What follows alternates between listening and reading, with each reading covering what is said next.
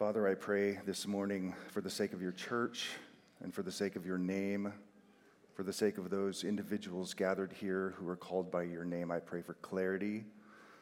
I pray for conviction. I pray for courage. I pray for truth. Lord, I pray that this teaching would be drenched in humility and grace and love and yet truth. Father, I pray that you would just bless us this morning um, in, the, in the very difficult um, situation that we find ourselves here, especially in California, uh, to live out our Christianity uh, with integrity and also humility and love. So I just ask you bless this time and bless us in Christ's name. Amen. Well, if you weren't here last week, then um, uh, the leadership of this church has asked that I take three weeks and address some of the issues that we're facing as Christians, uh, cultural, um, social issues that really aren't just cultural and social, they're biblical, they're life issues. Um, last week we looked at, um, some have called it the sanctity of life, or how God views unborn human life, or in the negative term, abortion. Um, and if you didn't hear that, then um, I'd encourage you to go online and, and watch and listen. I believe it was laid out as best as possible, as humbly as possible, as truthful as possible. And this morning we come to another topic, and that is uh, uh, human sexuality. Now, let me just say, um, it's not easy to talk about, and for some, it's probably not all that easy to hear either. Um, but if we can just put our feelings aside for a second, the most important thing for the Christian is to understand what the Bible teaches on these things um, for the sake of loving God and understanding how He's created us. So, like I tried last week, I'm going to lay it out as best as possible, as humbly as possible. And so, if I could just encourage you, if you find yourself wincing inside or going, ooh, I mean, if, if I was tending for the first time, I might feel that, feel that way too um, just to put those things aside and let's just examine together uh, what the scripture has to teach um, on this issue of human sexuality. If I could get someone to close that door over there, that'd be awesome. I saw somebody run by just now, and it's like, whew, Superman costume. With that said, let's rewind for a second and uh, in history. I'm going to take you back to uh, 1977. And um, some of you weren't alive then, some of you were 50 back then, uh, to a TV show. And I'm going to date myself, but it makes the point. There was a TV show that aired between 1977 and 1981 called Eight is Enough. Do you remember that? Eight is Enough. It basically followed the Bradford family and their eight children. And it was a, it was a family friendly show. Um, not quite as family friendly as the Waltons or Little House on the Prairie, but um, we loved it. My parents let us watch it. Well, it ran for four years, and there was one section of, well, it was a particular episode that kind of launched a, a, season in the family life in which the oldest son, David Bradford, decided that he was going to move in with his girlfriend, and they were going to live together. And it created a kerfuffle in the family because Tom Bradford, the dad, was up for Man of the Year. He was afraid that if people found out that his son was living with his girlfriend, well, then he would not get the Man of the Year award. Now, that really doesn't make sense today, right? But it made sense back then because things were different. That by and large, cohabitating with somebody of the opposite sex, living with somebody, as it was said, was frowned upon because the moral culture was different back then. That was then. Fast forward to today. That's commonplace. Nobody bats an eye at that. It's as commonplace as Starbucks, one on every corner. People just live together. It's not a big deal, right? That's just how it is. Not only so, but other things have become commonplace. And you know this. And what I'm going to say, it points, words are going to probably like cause an inward reaction to you, but I have to use them. Now we have gay neighbors. You have gay coworkers, gay people in your family, and it's quite literally almost all television shows that we watch. It's just more commonplace. Things have changed a lot, even in animated cartoons. So, one of my, I can't say it's one of my favorites because, well, but I like it. Ice Age. Sid the Sloth. So many good parts in that. But then they decide you're going to throw a couple of gay rhinos in there Frank and Carl. Funny, but times have changed, and that's a kid's movie. How are we as Christians to think about these things? It's so prevalent around us, and there is a segment within that community that's very militant. I'm sure if they knew we were doing this this morning, some might disrupt the service. How are we to think about these things? How, how are we to engage in the culture in a way that is winsome and not a turnoff? That's what this message is about, is about kind of laying out the framework. Now, you can address these issues from the periphery. Like, I think of the whole issue. So many questions and sub questions, and are we born this way, and so forth, like the tattered edges of a, of a garment. Now, we can try and deal with all the tattered edges, or we can just kind of go to the center and just deal with, with it from a central position, which is what I want to do. But before I do, I just want to make two um, acknowledgments. One is I know, as do you, people who are same sex attracted. They're in your families a brother, a sister, a son, a daughter, um, a coworker. And you love them, and you enjoy them, and you love being friends with them. This message is not about stopping that at all. You should enjoy people who are different than you and love them and befriend them. Um, we're told to love our neighbor, and our neighbors come in all different stripes, shapes, and sizes. As mentioned last week, like the cornerstone of human worth is not human sexuality or sexual orientation. The cornerstone of human worth is a simple fact that every human is created in the image of God and, and worthy of our love. Uh, let me also say that our culture wants to, us to divorce truth from love, unless it's their truth. Then you're fine. But can't we as Christians believe that something is right and wrong, at the same time love people who don't necessarily fit in with that? Some would say no. You can't love me if you believe that what I'm doing is wrong. In fact, it's hurtful to even know that you believe that what I'm doing is wrong. I, I know that. It's out there. That's the spirit. So, what they want you to do is love them and agree with their truth and separate yourself from the truth you've come to believe as a Christian. Those two things as Christians have to remain together. We can't love people if we're not committed to truth. And if we're just committed to truth but have no love, well, then we're a, a sounding cymbal worth nothing. So let me encourage you if, if, if, if the Bible teaches, in fact, that there is a way, a right way, and a wrong way, then let's plant our feet there, with, but not forsake the fact that we're supposed to love and befriend and enjoy people that God has put into our lives as our neighbors. Is that, is that clear? That's first acknowledgement. Second acknowledgement. In this group, and probably in second service, there will be people sitting here who struggle with same sex attraction. My aim this morning is not to single you out, isolate you, or make you feel shame at all. Because guess what? The infection of sin has disrupted and distorted our sexuality on every level, regardless of whether you're a homosexual or a heterosexual. I'll tell you what, there would be some men who would be very, very uncomfortable if right now we pulled out their computer and looked at their browsing history. It infects us all. I mean, if what Jesus said, that is to look lustfully with intent upon a woman, well, when you click that button and you're looking lustfully, well, then you were in violation of the law of love. It, this is an issue that all of us face.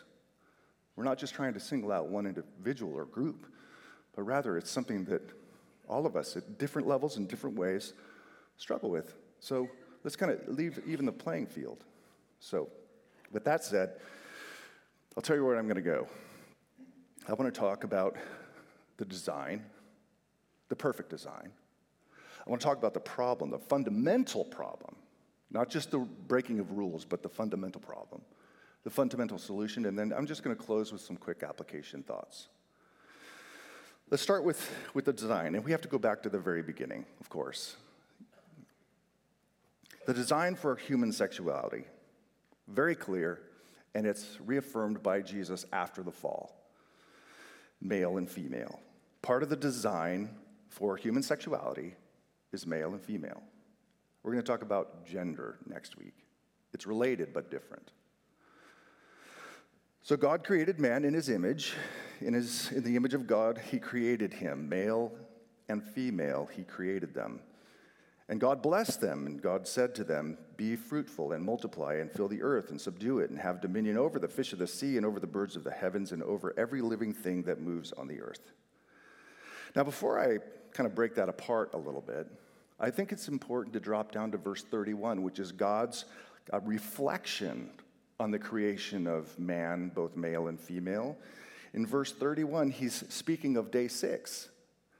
Now, th- through Genesis 1, as God creates, it says he saw the light and it was good. It was good. It was good. But then, after he creates man in his image, male and female, he says it was very good.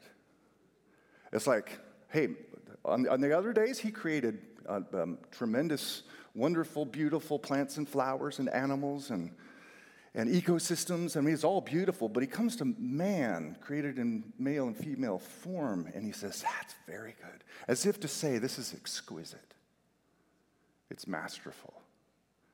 And this is before the fall, so it's flawless, completely flawless design. Now, we know what it is humans what faulty or flawed design is. You know, you get a new car and it's recalled because something goes out on it, or you get a piece of software and code is messed up and it's got a design flaw and it doesn't work properly. In our world, design flaws flourish. At this moment, there was no flaw. It's perfect. Male, female. God created them to be the perfect dance partners. Perfect in every way. That's the original design. God created for sexuality as man, male, and female. Next, you sense the purpose of human sexuality. By the way, let me just throw this in for because Jesus reaffirms this too. So it's not just Genesis, it's Jesus. And Colossians tells us that by him, that is by Jesus, everything was created and it was created for him. So if we have a problem with the design, it's not just a problem with Genesis, it's a problem with Jesus. Have you not read that he who created them from the beginning made them male and female? He said, therefore, a man shall leave his father and mother and so forth. And then he makes a present application. Therefore, what God has joined, let no man separate. It's still intact. So that's the design. You also sense a purpose for human sexuality. Primarily, that is for procreation or having children. It's not the only thing he created it for, but it's the primary purpose. So he creates them male and female, and then he gives them this command. This is the mandate of humanity be fruitful and multiply. Fill the earth and subdue it and have dominion over it. So, part of their sexuality was to have babies who are going to grow up and have babies. And they would grow up and have babies, and they would grow up and have babies. All of these bearing the image of God and filling the earth with image bearers to rule over the earth in a very benevolent and wonderful way. That was the original design. So, human sexuality actually figures into God's advancing kingdom people filling the earth and ruling over the earth in benevolent ways. Sexuality is a part of that bigger plan. It's not just about me, it's not just about my personal fulfillment or personal happiness. That's to, to look at it from my own self centered perspective. He lays out his plan for humanity, and part of it is this sexuality between male and female to propagate, right? And, and no matter what you do, you have to have a man and a woman to propagate. I mean, just to put it straight out there, a same sex couple cannot have a child without a man or a woman or borrowing a man or a woman. It's just biologically impossible. And don't we know, even in, a, in our broken sense, that like male and female are harmonized biologically and, and also even in terms of emotions and psychologically? Generally speaking, it's broken but you can still see it. Does that mean, of course, oh, by the way, so this plan that God sets out be fruitful, multiply, fill the earth, and exercise dominion is something that is redeemed and will one day be restored by Jesus himself. He fulfills that plan.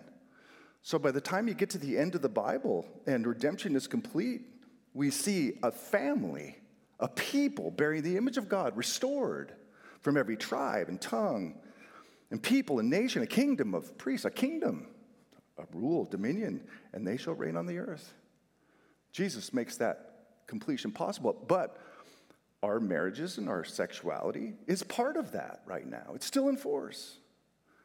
Now, does that mean that we're not to experience intimacy or pleasure in sexual union? No. You know, in Genesis 4 1, it says, And now Adam knew Eve and she conceived. Knew. Some think that's just a euphemism because they don't want to use the word sex. Maybe that's part of it. But I think know means no.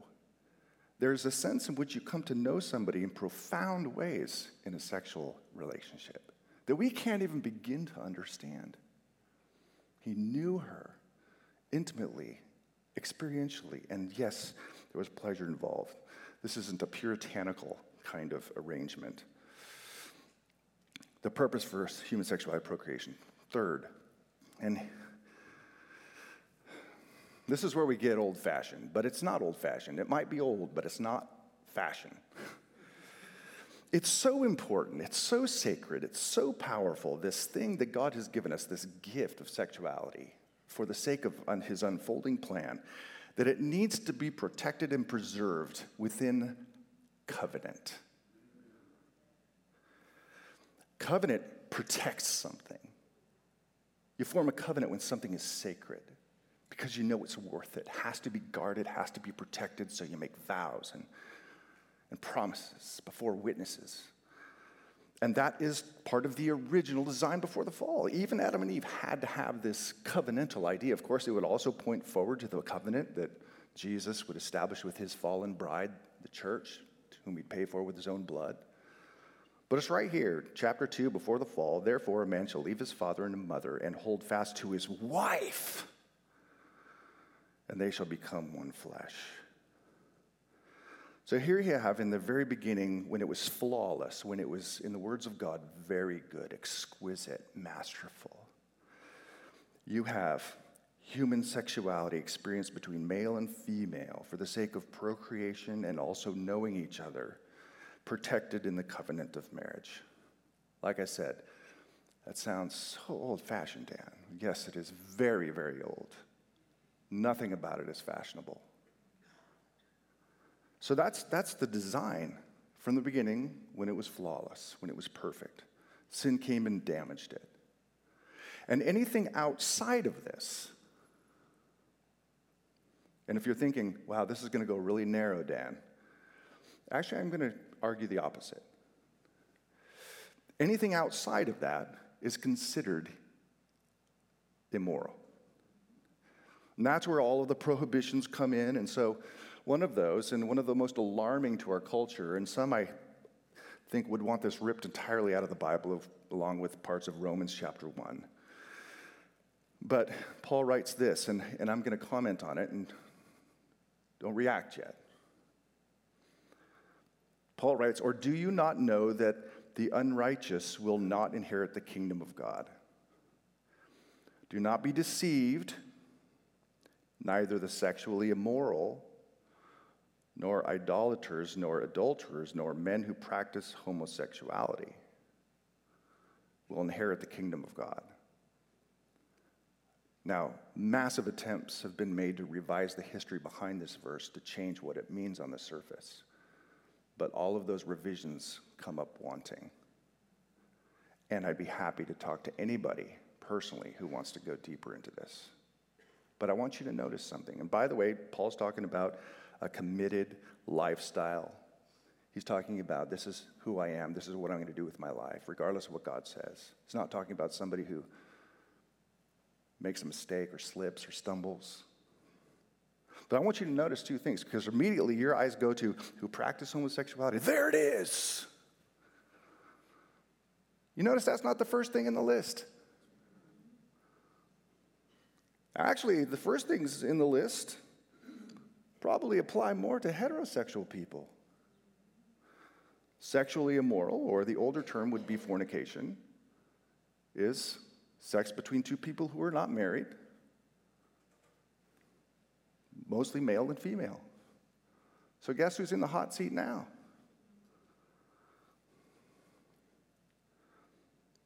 Or the adulterers. Those are people who are married that are going across those marital covenantal lines and, and joining with somebody they shouldn't. The violation of that sacred covenant. So it's not even the first on the list. We jump to it and say, there it is. It said, wait a second, the finger's pointing at all of us. And I also want you to notice something very important.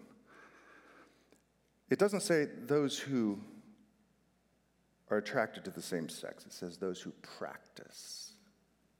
Very important.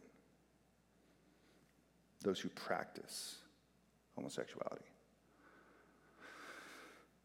Now, I think it's important to talk about the why. So, I've laid out the design. And so, so why these rules? It feels like Christianity is so rigid and so not freeing, so, so restrictive. And that's where I think it's actually the opposite. It actually is imprisoning and enslaving. Because underneath human sin are two things, and those things go together human pride and idolatry. Human pride and idolatry. Paul writes it this way Romans 1, he says, Because, he's talking about how God gives people over to what they want, their desires, as an act of judgment. He says, because they exchanged the truth about God for a lie and worshiped and served the creature rather than the creator. Let's think about this for a moment. The archetypal sin was Adam and Eve. God gave them everything a fully furnished garden. He gave Adam a hot wife, and he gave Eve a hot man food everywhere. Everything's beautiful. Everything's provided for them. They don't even have to till the soil at this point because the fruit trees are already grown. And then he places himself as the glorious center of the garden right there to converse with mankind. The creator of the universe, the creator of all things, of all life, the one who created Adam and Eve says, You're very good. But they exchanged in a moment because they believed that somehow biting the fruit would lead to freedom. And they left behind the infinite glory of who God was for them and all that He provided for the bite of the fruit, thinking that somehow now we're going to be free. And they ended up in prison. That is both human arrogance to think there's something better than God and human idolatry in the sense that I'm going to worship the fruit instead of the one who created the garden. There's an exchange that happens. So when we decide to go outside the boundaries of what God has given and called us to do, in effect, we're saying, You're not as important to me as this. You're not as important to me or as valuable to me as crossing this line. And people are trying to, when they're pursuing sin, they're essentially trying to find that thing, trying to find that happy place, trying to find that place of peace, of belonging, of trying to find the right components to put together, to find out who they really are, to find out what is my real identity. What is that but a search for God and finding it in all the wrong places? And realizing that if you search for God in anything other than God, you'll find yourself in a desert, in prison. That's, that's, that's the why. It's like God saying, You're going to choose the fruit over me? That's not just a list of rules. Essentially, it's, it's exchanging God for something far less important. Like God gives you a full banquet at the Four Seasons seafood, steak, everything. And you want the piece of rotting fruit, the banana.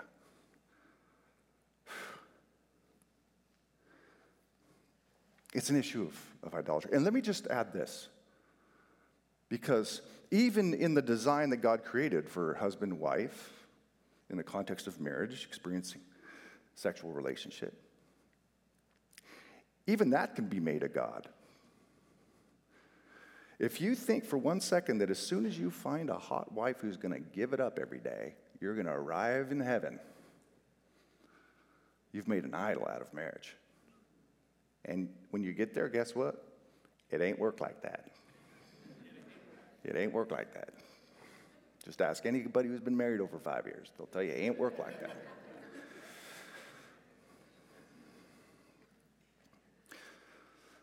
I think at the end of the day, it's, it's not just about the rules, it's about the heart. Jesus got it right. Of course, he always gets it right. He's, it says, For within, this is the words of Jesus, for within, out of the heart of man come evil thoughts, sexual immorality, theft, murder, adultery. It's because the heart's wrong. It's the heart. That's the real issue. It's the heart, the heart of arrogance and idolatry. That's what leads to all this proliferation of sin. So that's the, that's the why. It's underneath, it's an abandonment of God rather than a trust and a delight in God. This is a well worn text from C.S. Lewis, but it's worth a repetition. When he said, Our Lord finds our desires not too strong, but too weak. We're half hearted creatures fooling about with drink and sex and ambition when infinite joy is offered us, like an ignorant child who wants to go on making mud pies in a slum because he cannot imagine what is meant by the offer of a holiday at the sea. We are far too easily pleased. It's like the holiday at the sea, that's God. Mud pies, choosing something other than God to fulfill you. So the solution Jesus came to change that. And not just change that, but change us. We talk a lot about the cross and how at the cross Jesus pardoned us from sin. Sin is done away with, it's nailed to his cross so that we can go free from sin, all sin, heterosexual sin, homosexual sin. But he also came to, to give us his spirit and to change us at the deepest level possible. There are some out there who would say you can change everything, but not a sexual identity. Where we would say, or I think someone who's like really wrestling with the New Testament would say, no, he changes us deeply at the deepest parts, which will work its way out in everything else. Does the gospel really change us, or does it change us halfway, three quarters of the way, 10%, 20%, 50%? He starts on the inside, planting his seed of his own spirit in us so that we begin to change over a lifetime. But, the, but that change is central, it's core, it's pivotal, it's critical, it's fundamental, it's essential. One of the reasons I had Romans 8 read was because it, it shows two different ways of doing life life in the flesh versus life in the spirit. Life in the flesh operates from a very different center with different passions, different desires, different attractions. It wants what it wants, life in the flesh, because the heart has not been changed. People who live in the flesh follow their passions. The world and culture around it, culture around us is living in that flesh and desiring the flesh and pursuing the flesh and trying to change laws to gratify the flesh. But there's life in the spirit, newness of life where the Spirit comes in and sets you free. That's real freedom. Freedom to know God, love God, taste God. The freedom to begin to love one another selflessly and generously. That's freedom, not the opposite. That's the big lie. Pursuing freedom and finding yourself in prison, or surrendering your heart to God and finding freedom. I love Paul, the same one who wrote about homosexuality, is the one who says, Therefore, if anyone is in Christ, he is a new creature. The old has passed away. Behold, the new has come. And that's now who you are. You want to know what your identity is? It's a new creature in Christ. That's who you are. This is that Romans. Notice verse 2 For the law of the Spirit of life has set you free in Christ from the law of sin, that is the domination of those sinful passions, that core has been broken. Now you need to live it out. So there you have the design, the problem, the solution, of course, is the gospel that changes us from the inside out. Now, let me conclude with four application points. Thoughts on application. The last one has to do with how we live out our Christianity in the world. The first three have to do with how we deal with this as a community of faith. One, don't confuse identity with sexual desire. Don't confuse sexual identity with desire. That is, what you're attracted to, or who you're attracted to, or the gender you're attracted to is not who you are. We do not base our identity on attractions. Listen, look at the, some of the things you desire. It's broken. Some desire too much food. Desire to cut somebody off when they flip you the bird. We're not defined by our desires, even ones that we find ourselves chronically dealing with.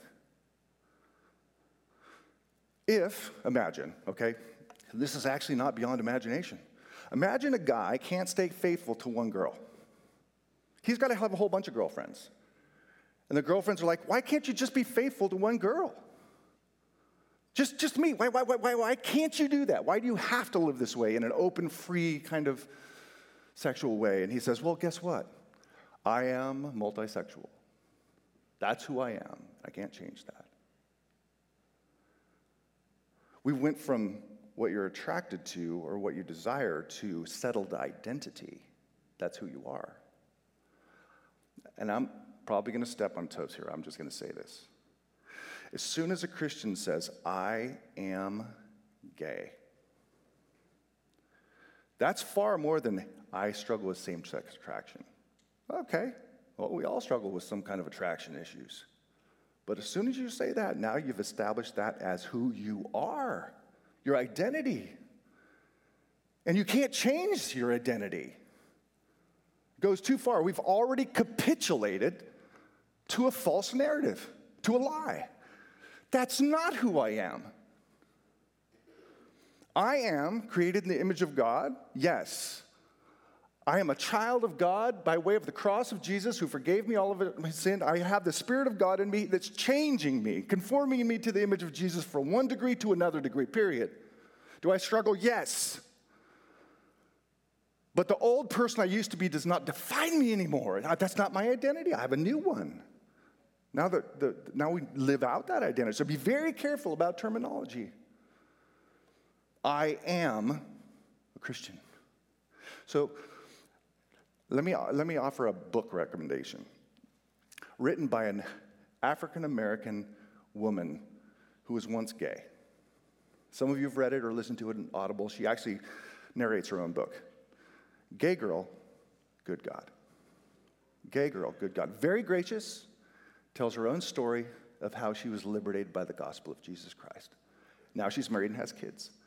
And there's, there's a particular powerful community that hates that because it doesn't agree with their paradigm or their truth, in quotes.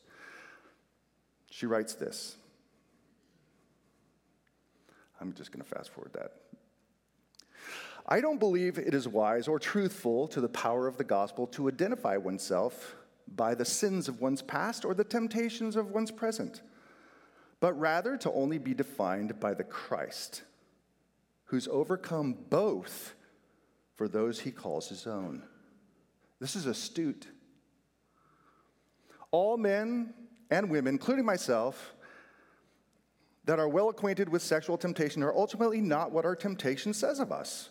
We are what Christ has done for us. Therefore, our ultimate identity is very simple we are Christians. Isn't that good? Don't let a, a faulty identity enslave you into a life of enslavement. Two, if you trust God loves you, if you trust in His design, surrender to God's design in faith. I trust you. There may be a fallen part of you that wants to go outside the lines, but recognize I trust God loves me.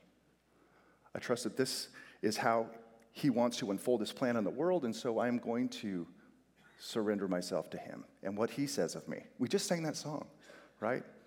Who you say I am. And I'm going to live within the framework that you've set out for me because I trust you. It's an issue of trust. Three, fight against the temptation in loving community.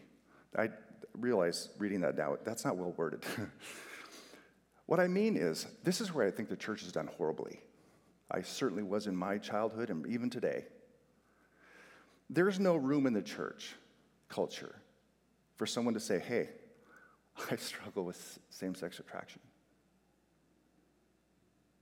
There should be. Struggles are real. And, and, and so they hide and find themselves feeling shamed, alone, isolated. You can't fight a battle in hiding or alone. And that's not true of, of same sex attraction, that's true of this epidemic of pornographic addictions of men in Christian churches. They keep it silent too, hidden. I can't tell anybody because I'm too ashamed. So they hide and they remain in slavery. Now, I'm not saying you need to tell it to the whole world, but listen, there has to be cultural room within a church for people to be honest with people they trust who know that love the Lord. Go, pray for me, I'm struggling. Shoulder to shoulder, arm in arm. I'll pray for you if that same sex attraction is is something you struggle with because here's what I struggle with, and I'm struggling. I have to put covenant eyes on my computer because I struggle with pornography. I mean, th- th- those are the kind of things that'll come out. So there has to be a realization we fight together. And there has to be a culture that is willing to be open and loving and accepting of our struggles. But we're pursuing holiness, makes no, no, no bones about it. We want to follow Jesus, and we're willing to do it together with our struggles. You're not alone. And last, just in how we deal with this should be obvious, but how we deal with the world around us that's still living in the flesh, still in the dark, still lost, still following their passions.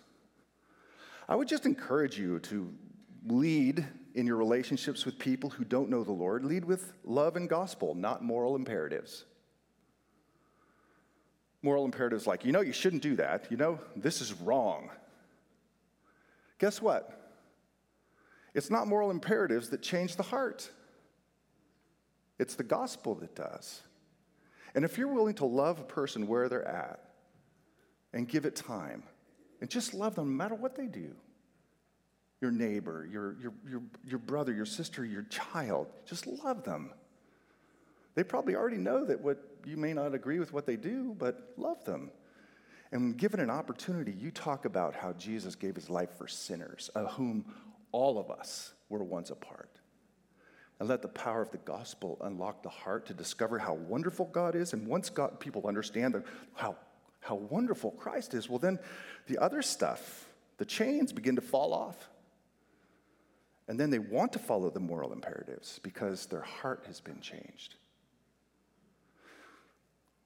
I hope that you will talk about your, this topic with your sons and daughters if they're still in malleable age, because we are facing a tsunami against this teaching.